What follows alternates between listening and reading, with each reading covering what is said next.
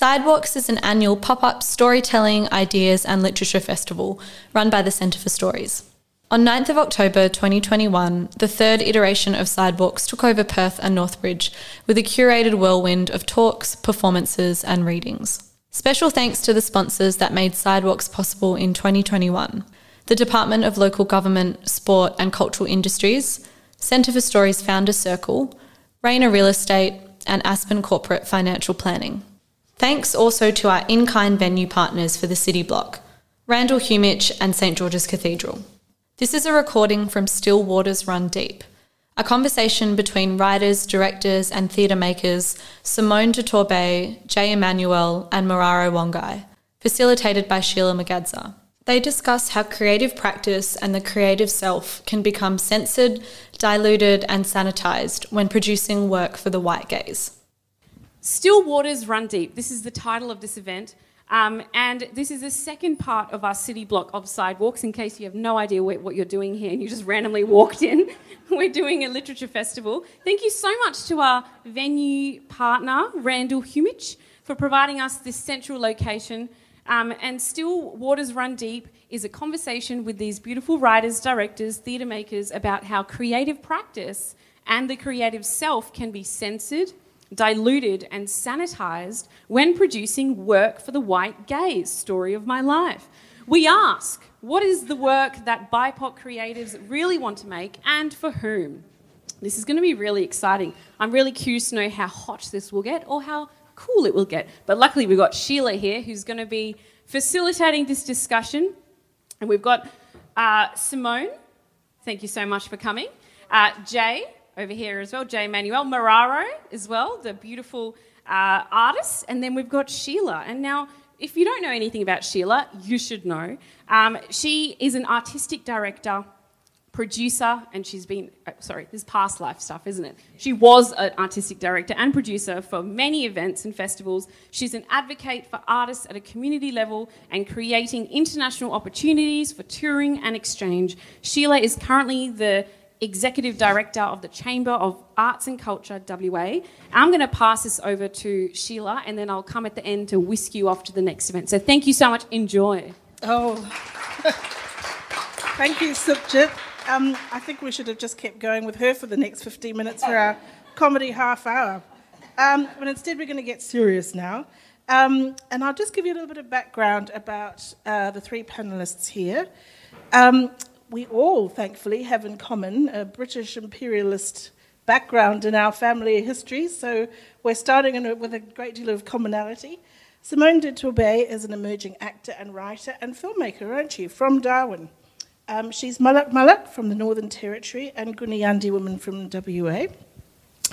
Uh, one guy sitting next to her is Kenyan born writer, performer, and a media graduate with a passionate interest in diverse storytelling. And Jay Emanuel sitting next to me is a theatre maker, writer, director, creative producer, and community advocate.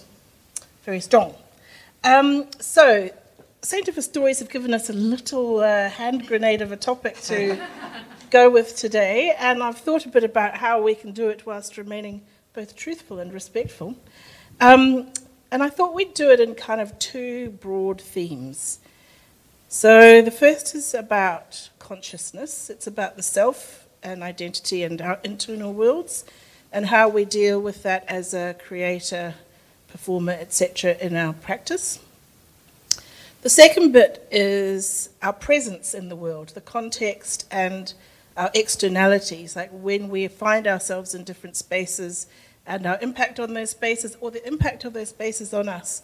And I think it's important now that we're in the 21st century that those spaces are often digital, uh, media driven, and um, other influences that we really grapple with as well in, in interacting with the world. So just keep in mind those two little themes, inner world and outer world, as we go into the panel discussion. But I thought we'd just kick off so you can get a feel for each of our panelists with a, a question to each of them, and then we'll roll with a discussion. And so, Simone, I'm starting with you and the internal world. Um, this question about uh, the white gaze, I think, is a bit, you know, maybe uh, that's not actually what's going on because you go on a huge inner journey of creativity and then you embark on either a solo or collaborative journey. But then there's a point of decision making when you expose that creative self to an audience. So when you're making work, who's the audience that you're thinking about when you go through that journey? Oh, that's that's a that's a big that's a that's a good question. Um, I did think about this on the way here, and I think part of I'll start with this in terms of inner journey stuff. I feel like right now I'm in a season of stillness, so creating and stuff's all a bit on the simmery, nice, like on the back part of the oven where it's all just on the stove, but it's all getting nice and juicy. Um, so I don't, I haven't really been thinking a lot about audience right now, but I think, I think if I have to really think about it, I'm intrigued with like people that are just wanting to exchange, like how you walk into an space and open yourself to an exchange, and how as an artist I do that, not being the artist that's on stage, being like, I'm the performer and you must look at me and hail me and clap me at the end because I'm so great. It's more just like, what can I bring into a space? And then whoever's in the audience, how are we exchanging? Because everything is an exchange. I think we have this divide of the stage. Like right now, there's just like sort of invisible line sitting here and you're there and I'm here. And I, I really struggle with that at the moment. And I think that's where I'm sitting in terms of audience. It's just genuinely how you engage and mm. like sort of break that little tiny line, even if it's quite small, it's there. And I think that's really important because historically we have these like really hard lines of performance and how we consume that. And even more in the digital age now, it's like through screens, and we, we are more disconnected in that way of like sitting here in a room, we're all feeling each other's energy in some way. Like we really are. And that's a beautiful thing. So, how do I sit in that space, whoever comes through the door, or if it's outside, or if it's in a conversation with someone, it's like, how do we, how do I sit within that space of exchange with whomever it is? Mm. Yeah. Can we go back to the pot on the on the stove? yeah. Because that's the, the, the important bit now. While that's simmering away, where are you getting your ingredients from? Like this is in your subconscious, isn't it? Oh yeah. What what are you draw? Well, it's just working away in the background. What do you think's feeding it? I think it's um, I think a lot of it right now is being in the world with people, with not just with people, but in nature. I go for walks every single day. This is a bit lame, but I'm going to tell you this story anyway. There's just it's springtime, right? So I live next to Hyde Park, and there's ducklings, so many ducklings, and I followed this sort of family of ducklings recently. And I will. This is a little bit of a sad note. It started with eight, and now there's five. So it's a little bit, I know, but I'm, I'm with them on this journey. And I just think for me it's important because I'm sitting there watching these little ducklings feed themselves. Just like, and I just, I don't know, like that, that feels really joyful to me. And it gets me out of the thought of creating or all these things and just being like, well, that is life in front of me. That's I'm exchanging with nature right now. I'm just having this moment, and that's important. So I think it's just lots of things. Like my friend Lizzie sitting here, and I have mad conversations with her. Um, so yeah, I think it's just being in life right now. That is the ingredients, whatever form it comes. Like I listened to a podcast this morning that my best friend sent me about parenting, and I was like, and like parenting and trauma and stuff like this, and I was like, oh great, great. I cried a little bit because I was like, wow, things are coming up for me. So I think it really is just being in life and being open and receptive. And to do that, you have to find stillness. And I don't know how we do that fully in the world that we live in today. That's the biggest question I'm asking myself. But I think it is just carving out little spaces and times where you just watch the ducklings and put your phone down for five minutes, even if it's just five minutes. Mm. Yeah. Mm. so I'm thinking about um, what informs those your own gaze on the world before we get to other people gazing at you, and how you then use that to form the work that you're making. So, Jay, we're going to go on to your very difficult question now. um, and I'm thinking about the work of uh, Kenyan writer Action Ngugi wa Thiong'o, who wrote a beautiful essay, Decolonizing the Mind, and the work of Frantz Fanon before him. So, anybody who's come on that journey as a person of colour does inevitably have that conversation running around in the back of their head. Which side of the fence am I on? And a lot of that post colonial literature is still very much informed by, well, I'm V.S. Naipaul and I got on a ship and went to Oxford or wherever he went and then wrote all this stuff. So, where, you know, just being aware, I guess, of the baggage that comes with all of that. But then, Jay, I'm going to put you in the hot seat now. You've just founded a new company, Encounter. Congratulations. And you say in doing so that you're trying to make invisible stories visible in the contemporary world. My question to you is that when I go and look at some of the imagery you're using on your website, I find it quite confronting. And I want to know what went on in your head when you were thinking about shaping this kind of statement that you're making to the world. Um, well, I was I was quite interested in kind of like why the image was confronting. It is of uh, five children who are uh, five young people who are at the beach and walking with this hopeful energy at the shore and just coming out of the water, Australian waters.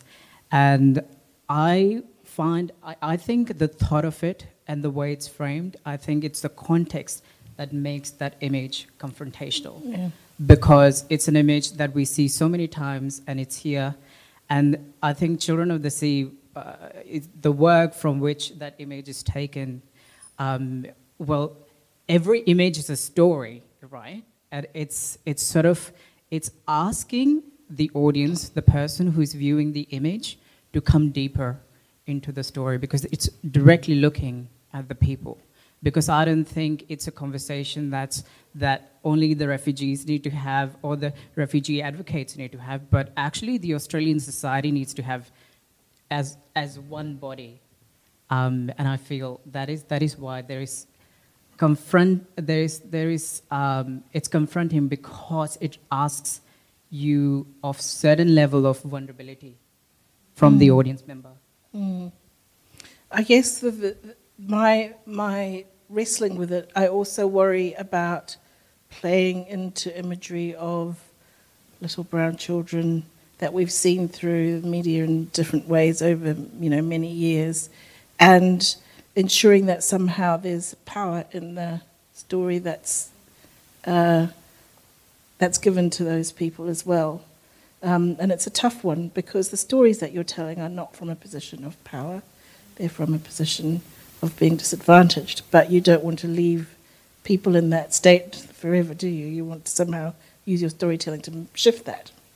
I think that was that was the point. I mean, like, which had a huge impact on the process of the work of creating the work as well. At first, it was it was starting from oh, can we write a play? But then it was it became very important to have the young people involved in the process of the telling, the making of the work, even sort of like what imagery we um, ended up having before because it took us about three to well four years of discussions with young people, this particular group, around what do you want the impact of the show to be why, why are we coming together to actually tell this story? And out of those conversations, I feel, you know, there was, there was this line that one of the young persons said, and it went a little bit like this I'd like the play to make a change in how people see refugees. And that image, they felt that there was power, and they had the power in that image, and they were taking it back. So I feel that's where, that, that's the little bit of a history of how that image came to be. Maybe we could do a 10 years on photo where they're, you know, lawyers, doctors, mm. prime ministers of Australia, artists. the same people, artists. exactly, artists. Mararo, um, both you and Jay recently had works in the Perth Festival, which I used to work for. Um, and I wanted, you know, I'm sure that uh, both of you went through you know, a whole set of experiences to bring the work to life in that context. And without necessarily talking about that specifically, I'm interested in this question then of when you're making work as a theatre maker because it's so collaborative and it happens in so many very defined spaces. Theatres have a particular culture around them, they often have particular audiences already attached to them. Um, and Sukhjit as well, he has been through that experience as well, you know, when you're trying to bring not only your work but your people into a space, how you try and attack all those problems in one. And what I want to know is that as you go through that process, you know, is, is there a systemic bias that makes it inevitable that you start to temper your work and reorient it towards the building, the institution, the people that are already there? Or what was your thought as you went through it? That's a huge question. Wow. um, just to begin with, this setting is, always makes me so nervous because I'm just, I don't have, I can't hide behind being an actor or word. So excuse me if I'm stammering or if I get intimidated. It's just, it's not my usual. Yeah, anyway, put that aside. Um, I think I have to, not I think, I know for a fact I have to thank Zainab for creating a space that really allowed everyone that I let into the creative space um, to be there because I wanted them to be there. And Matt coming on board and Afif, even before this became a thing, I knew that I had a strong team that would make sure that the story that we're telling would be authentic, would be um, daring, and would not try and give easy answers. Not that I believe in giving answers in creating art, but I felt that I had a good enough team that I could go into this big lion's mouth that is the State Theatre, that is Black Swan, that is Perth Festival, that has an audience that comes to theatre usually expects black, brown stories to come from abroad, as though these stories don't exist here. Yeah, there was all that to deal with. And um, I don't know, it just, it was very liberating working with someone like Zainab because she just kept pushing us to, to, con- to honestly, Perth Festival was not even on my periphery at all when, when we're creating Black Brass with the development. And she kept saying, why not? Why not? Why, why not get Ian in the room? Why not? And it was always a question. It wasn't a, I wasn't being pushed. It was, let's talk about it, let's see, and, and, and keep the conversation going. And it, it, got to the point where I was asking myself, why not? Why don't these stories deserve to be put on as high as pe- a pedestal as that? You know, because for me, I was like, why don't, why, I, why, don't, why don't I make stories that can go out into these communities and say that your stories are worth holding up and, and, and for you guys to discuss them in, in, in your own, because I don't know if, any, if all of you know the story of Black Brass. It came from interviews that I did with about um, 20, 19 um, individuals that come from the um, diaspora and African continent. Um, yeah, I was like, why am I not t- taking those stories there? Why am I bringing it to the Perth Festival and saying, let everyone else, the usual white audience, the usual theater-going audience, come and watch it? And I struggled with that for the longest time. You know, I struggled with, am I Am I capitulating? Am I compromising and saying it wouldn't work the other way around? And I still, I, I still haven't quite found peace with that yet. Mm. And I think that's kind of why the community engagement became a really vital part of it for me. That even if you didn't come and see the show, you could still come and listen to some Kenyan music, some Nigerian music in the foyer, and can still have some Ethiopian coffee and feel safe in this space, recognize yourself in this space, don't feel intimidated. Because I've been performing for about what nine years, which is very short when you think about it, but I still feel very intimidated in these spaces. I still feel very uncomfortable. I feel it's not my place yet. I walk, I don't know if many of you have walked in the backstage of Black Swan. All the posters you see, white, white, white, white, and you're like, are there no other stories, you know? And I think there's one indigenous poster as well, you know? And there's one African puppet as well. And I'm like, like you, you and, and you're about to go and perform a show, and you're like, wow, so the energy that you're coming, you really need to kind of fortify yourself in many ways, especially when you're telling a story that's as intimidating and as, I don't know, as delicate and as fragile as the story that we did with Black Brass, because I don't feel, I'm not, even when I'm speaking now, I'm not speaking on behalf of anyone but myself as an artist. And I feel sometimes that when you're asked, when you put a microphone in front of you, people want you to speak on behalf of migrants, on behalf of the African diaspora, and I can't do that. And I don't think it's anyone's right to, yeah. Did that, did that answer the question? Does that? Yeah. Hugely. Open the, the, it's complicated, I. Yeah. Mm. I think the important point you make there, you know, if we take out race and colour from this, is many, many artists find themselves in the situation where they are confronting power in mm. one way or another, whether it's through innovation in their art form that goes against convention or whether it's other cultural mores that they're trying to really destabilize. Mm. Gender issues, LGBTQI, you know, a lot of those discussions, the forefront of them was held within the community of artists and the work that was made. So, and some of them are so ingrained that we don't even know that you're carrying this.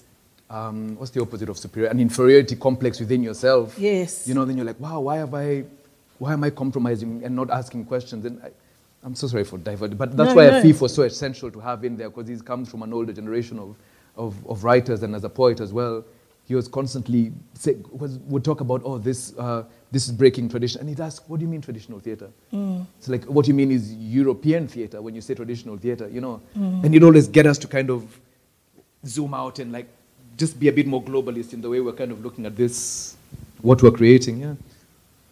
I, I guess I just want to quickly expand on this because I think, I think Children of the Sea and Black Brass both um, and then on your artistic practice, I think we, I think there's double work. It's not just about telling the story, but actually creating the framework around the story. Yeah. That is one of the reasons why it takes us so long to actually bring the story to paper. And also the, the way it's presented, the, the, the, the structure around the, the, the safety around the work, here, those frameworks don't exist. Mm. And we, we continuously battle against it with every single creation that we make at this moment in West Australian theatre, and it's 2021. And just on that, yeah, like obviously this is thanks Mara for it. starting us off. But I was in a um, process recently that was writing um, a short film for uh, what is a historically very white education institution. Just leave that there. And um, it was for a First Nations class. And they wanted a First Nations writer on. And I was like, yeah, great. And you think you have this platform. And I was like, so for me, and I feel like you guys would so agree, you have to ask a million more questions than someone white in your position will. Because you, do, even though you're not talking on behalf of your community, you feel a sense of responsibility. You really do. You feel like "I- I'm getting a slight platform or I'm getting this moment. And I feel a sense of responsibility, even though I cannot speak for the entirety of the First Nations population and history and 65,000 years of history in Australia. Like, I, I, like, mate, I'm like a drop in the ocean, and I fully love my position, right? But I, was writing this short film, and one thing I found really hard, and I was lamenting on this on the way here, was structural. It was framework. Like, I like in film, you typically write for a protagonist, one person. You write around a protagonist, you follow their story. And I'm writing a First Nation story, and I'm like, that just doesn't work because we live in community. And yes, I can frame it around it because my gripe was it was it was centering around five main characters, and part of there was a lot of logistics to it. But I was like, and I've had this sort of idea in my mind for a while, and I was like, let's test it out in this framework for now. And I was like, I got so much pushback from my, um, well, she was my mentor, apparently, my, my writing mentor. I don't understand it. I don't understand what's happening in the story. There's, uh, you know, focuses around one person. And I just was like, in that moment, and this is what Mara was talking about in terms of like such decolonization, I turned around in that moment when I got starting getting these feedbacks, not from my, not just from my writing um, mentor, but also the institution itself. And I was, all the people that were like the executive producers, and I was sitting there like, my initial response was, I'm wrong. I need to go and change this because I'm at the lesser power and I've grown up as an Indigenous person in Australia, and that comes with that kind of feeling and weight on you that you were just in a lesser position. And so I was like, okay, I need to go. And I've had that feeling a million other times in my life. But I've been doing a lot of stillness, uh, sitting in a lot of stillness and want to work recently. And then as soon as that thought came up and that feeling took over my body of just inferiority, I was like, wait. This little beautiful voice was like, that's a lack of understanding on their half, behalf, not yours. And you are now having to write to a systematic Western structure of filmmaking, which is centered around one protagonist, which is not the community in which you live. And I was like, I was like, okay, I'm gonna have to sit with this for one minute and I have a deadline in like a week, but I just need to sit with this like little revelation of my own because it's so ingrained. Mm. It's so ingrained to live like that. And like what Jay was saying the other day, like before, people do need to question, like with the image, like I'm like, put more images out there like that in some mm. respects because we as a nation or as individuals find it hard, and this is why inner work is so important, to even face our own trauma in our own bodies and our own stuff. So then, how the hell are we meant to do that as a society? Like, if we can't even look in the mirror for ourselves and be like, there's some stuff going on in here that I feel uncomfortable with in my own life, and I'm going to work it away, I'm going to do this, going to do that. How the heck then are we meant to do it for everyone? Because if we do say, look at First Nations issues in Australia and actually reconcile that and go through a uh, form of reckoning with our silent history to move forward, then we will treat immigration issues differently. Then we will treat the way we t- deal with issues from the queer community differently. We will treat women differently. Like it is a roll on effect. They're all isms, but they're all in the same thing. It's all part of the same core issue that we are not facing as a society because we cannot face it within ourselves. That's huge work, and it's huge work to do in an individual way. So I, I have empathy for people. When I look at them and I think, wow, they're ignoring their own truth and their trauma, I'm like, I, I understand why though, because it's bloody hard. Mm. It's really hard. So it's just this hard duality of sitting there and then confronting your own conditioning in, in any given moment and sitting with yourself and being like, I know I live in a world that's so fast that what I need to do is still be still, which is radical, but I'm afraid to be still. And we're all sitting there at some, in some way. We're all there. And that's hard. It's so hard. It's such an open question as well. It has no like real resolution to it. So yeah.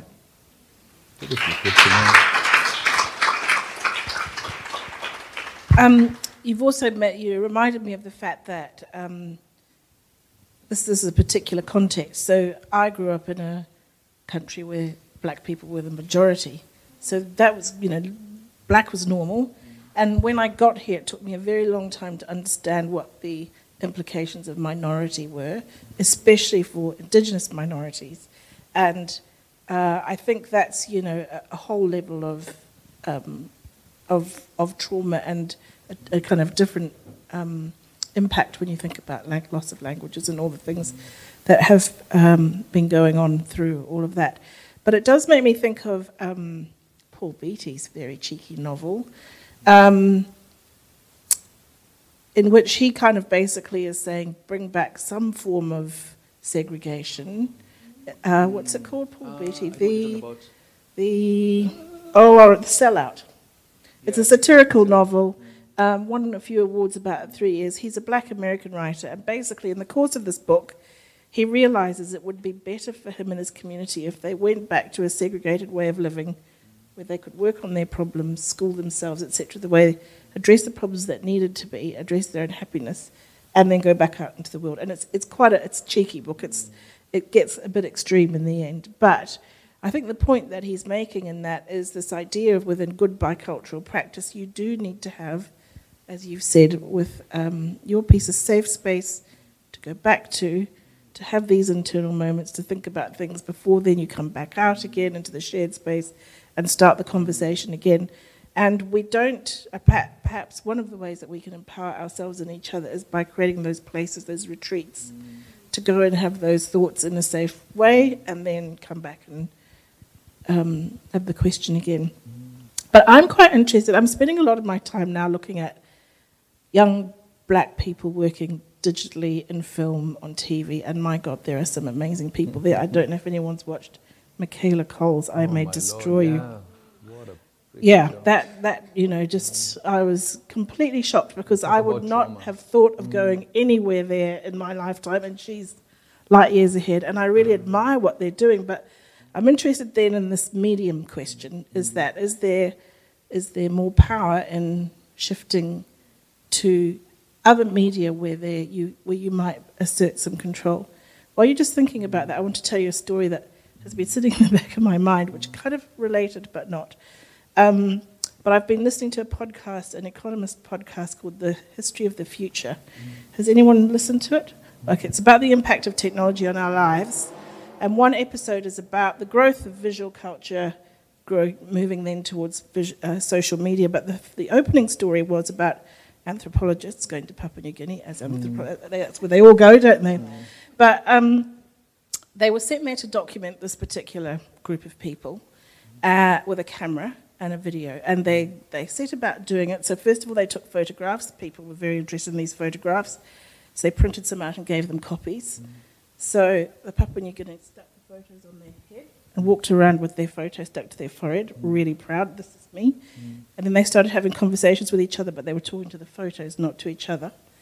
And then they started performing for the cameras because they would they they noticed that immediately the camera was turned on, the people adapt their behaviour. Like, oh, they want to see us Conscious. Mm. weaving and carving and digging our gardens, so that's what mm. we'll do. But it mm. became very self-conscious work. But it culminated in elders asking if they could perform a, you know very big ceremony and have it filmed. Sure, the guys said they filmed it. The film got developed. Took some weeks to come back. The elders watched the performance. They were really happy with the recording, and they said, "That's great. We don't have to perform it anymore because it's there in the film. We'll stop doing it." And they put that ceremony away, and that was, mm. you know, a loss to the mm. entire community and the mm. generations coming after. So I think this whole thing about Marshall McLuhan's the medium as the message. Is very important, very, very important now as we have all these new tools. Tools that also let us reach audiences across the world. We don't even have to talk to this group of people here today. Thank you very much for coming. But we could be beaming ourselves to brothers and sisters in Kenya right mm. now and having that conversation. So, mm. is that in your thoughts at the moment about mm. how that empowers or disempowers you?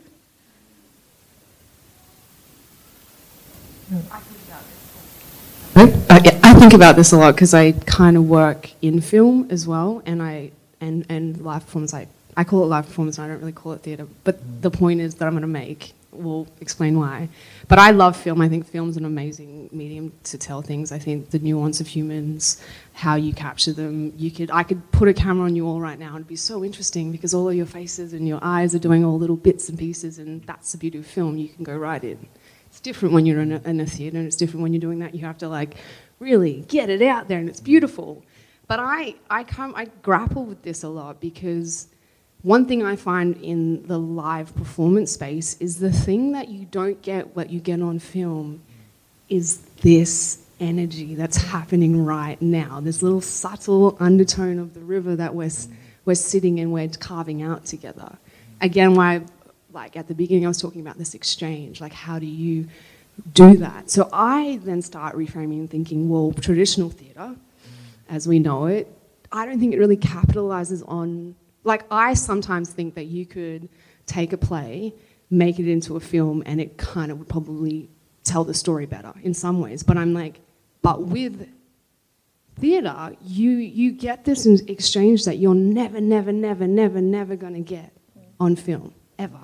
You're never gonna feel that energy. You're never gonna be in the moment with that person at that space and time at that moment in this. You just you're not. So I'm like, why don't we start thinking about how we then capitalize on the framework of that?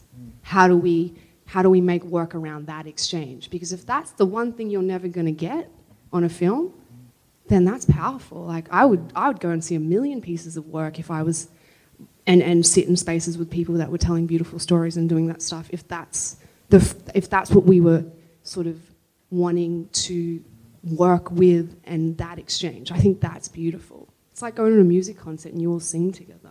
Mm. You have this exchange that's like you'll never forget. Mm. You know what I mean? I'm like, that's powerful, and that's that is going to be with someone's soul and be, sit in someone's heart for forever. So let's do that because that's pretty cool. Let's not put on a ballet again about the same thing that like no offense to people like ballet and I don't mind it but like you know what I mean like I'm sick of just looking and going to spaces and watching people being like oh great cool I'm like, I could go home and watch a film and it's similar, you know? But that's sort of where I sit at the moment. And I know it's very controversial because lots of theatre, and I'm like a theatre maker myself, and I'm like, I say this with all due respect, but it's some stuff that I start to think about quite a lot. Can I just add to that? Also, I'm going on a very similar journey where I'm kind of, I was questioning if theatre is the best medium uh, to tell the kind of stories that I want to tell and also the social impact that I want the work to have maybe not, but maybe yes, because I recently moved, uh, uh, made a move to film and writing for web, uh, for for film and screen media. And one of my first experiences was actually, you know, all the work that I did in kind of like creating the framework around my theater, that does not exist in film either at all. So again, I'm back to the point of kind of like having to create the framework for to create any work at all. But when I tell that to the funding agency, it's like, no, your work should be half the price that you just said that it should be. But we actually have a lot of other work to do. We don't have the talent in this town because it hasn't been nurtured. There are already a lot of systematic problems that have been going on for the last 30 years. We have had to undo it if we want to tell a story. But it's too much. Mm. We're made to feel like we're asking for too much. So I think picking up on Simone's point and also Mararo, you know, what you said about feeling inferior when you arrive in these spaces, and I I had that my entire you know mm. career, pitching up at places, going, oh my goodness, how did I get here? But um, it makes me think of two things. Number one, that this is an act of optimism because what mm. Simone is saying is really important: is that you want to eyeball people, mm. you want to connect, and you have trust that you can form something good together. Mm. So you continue being optimistic even when it's hard. But also, as we know, theatre is ceremonial. Theatre Mm. is a ceremony with It is. conventions around it. Mm. And what you're saying, Jay, is maybe you're making a new ceremony, but we're being optimistic that people will join in that new way of, of, of making work and that ceremony because what's important then is, is the circle is full.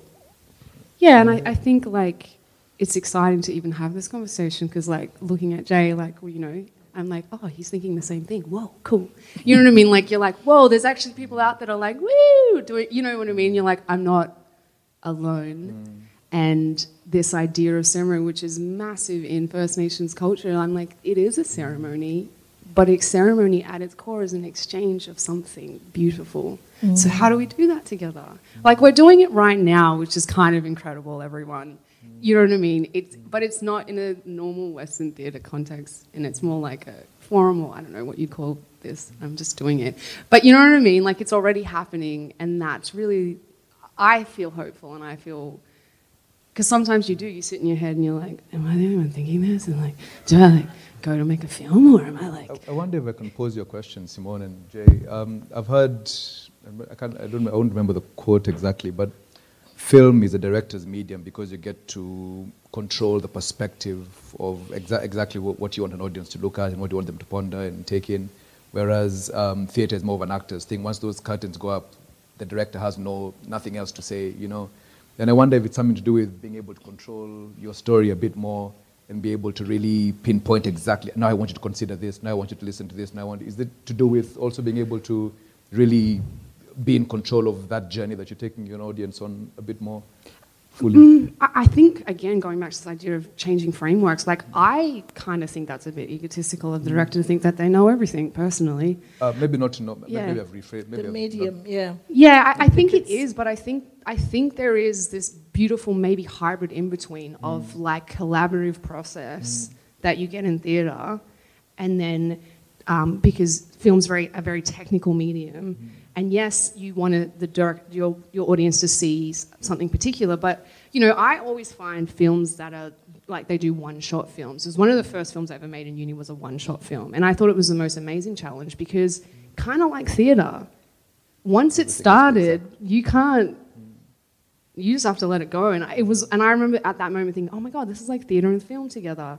I was like, because once it starts, you just have to let it play out, and hopefully that your camera gets to the right shot. You know what I mean? So maybe there is like again going back to this idea of changing frameworks and.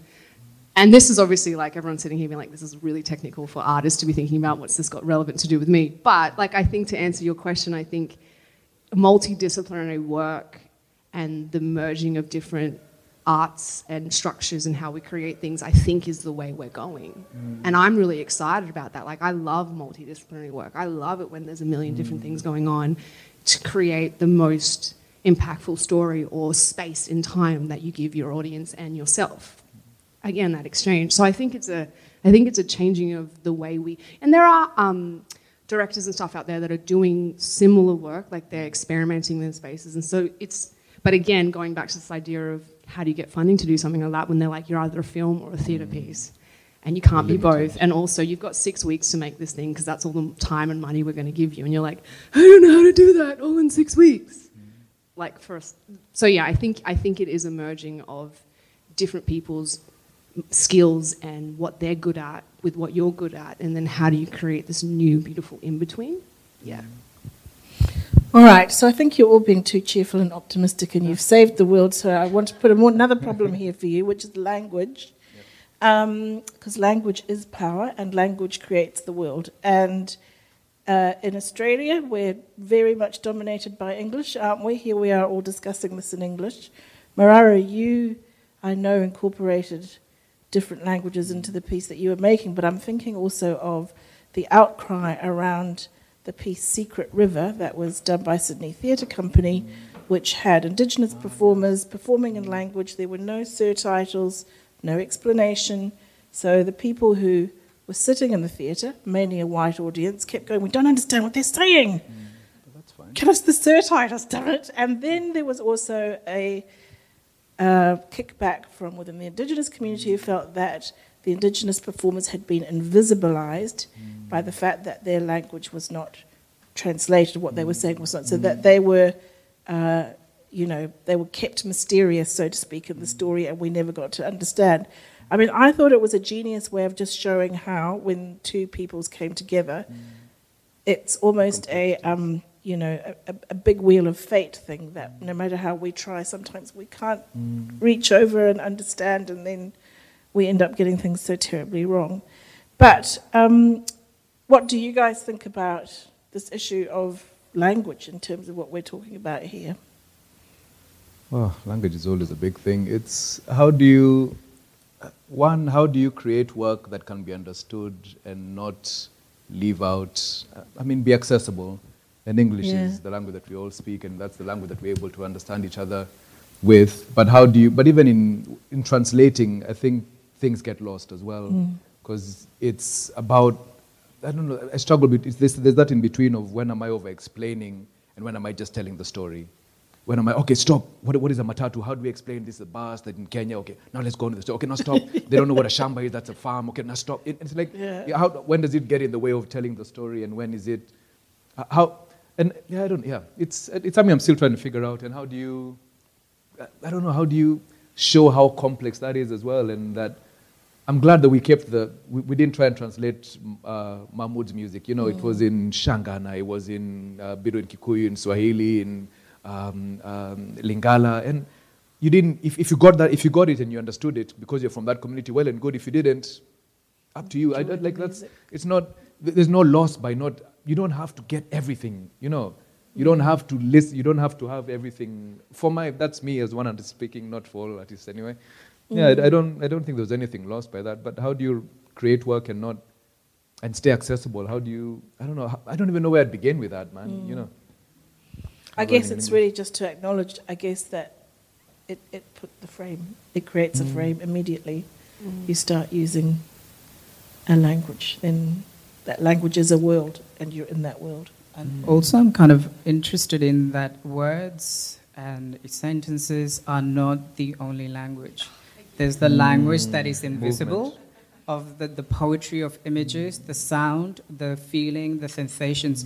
That is the language we're playing with all the time.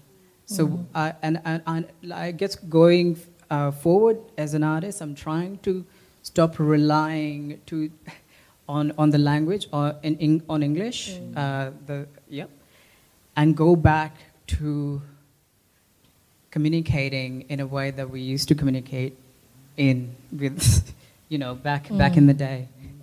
I think um, I, I love this question so much. Um, because I, think about this a lot as well. I am an actor by trade. That's what I trained in. That's what I like to do sometimes. And I'm questioning it a lot now because I'm like, what? But an actor's medium is words. and I got sick and tired of talking. And I got sick and tired of being like, I'm now going to tell you how you're meant to feel at this any given ti- time in this performance and it's going to get hit by the director, and everyone in the audience is going to cry at this moment because we're going to make it happen, right? So it's garbage, in my opinion, now. And so then I started doing all this other research, and I have all these, these great friends, and they're all dancers, and then I go to see contemporary dance, and it's a different kind of language, but nobody knows what's going on, and people, a lot of contemporary dancers, every time you go to a contemporary dance show, there are other contemporary dancers there. and it's not very accessible, right? And I think the thing I distill it down to is what Jay's talking about. It's this feeling, and that's why I sit in this space right now talking about the exchange with the audience. How strong is your through line in your story? And how much do you, you, you, you make that the center of what you're doing? That will translate in some way because we're all here for the same thing in some ways, right? We all want that exchange. When we go to the theatre, when we watch a film, we, we want to connect in a way that we're not in our everyday life sometimes, right? Mm. So focus on that. And it is all the subtlety. You know, a lot of First Nations language is hand gestures and stuff, but you know exactly what someone's saying. So how do you explore outside of words? How do you do that with movement? How do you do that with music? How do you do that with sounds? How do you do that by just mm. You know creating a space that you're in and like and setting it up for someone to come in. Like like there are so many different ways you can do that without words. So many. So let's let's do that. Let's try and, and experiment in that. But that's still again a bit rogue and not what australia does in terms of our arts. So a, a part of me does feel that when Perth Festival was still doing international work, work could come in, work could come over that was fully in Greek, and people mm. would, sell, would sell out.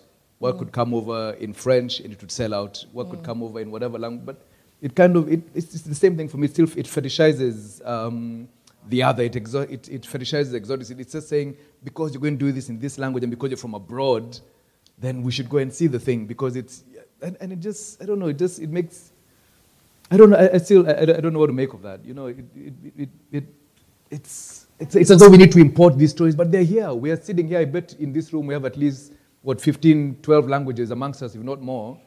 And I, I don't know, would we go and see a show that was from a, a Perth based, um, um, I, I, don't know, uh, Hindi speaking performer fully in Hindi? I don't know. Yeah. So what? this is an important point because I think what we're doing here is we're talking in our own cozy universe, mm. which is a very particular universe of buying tickets and going to shows, and it's got a certain commerce around mm. it, a certain kind of transaction.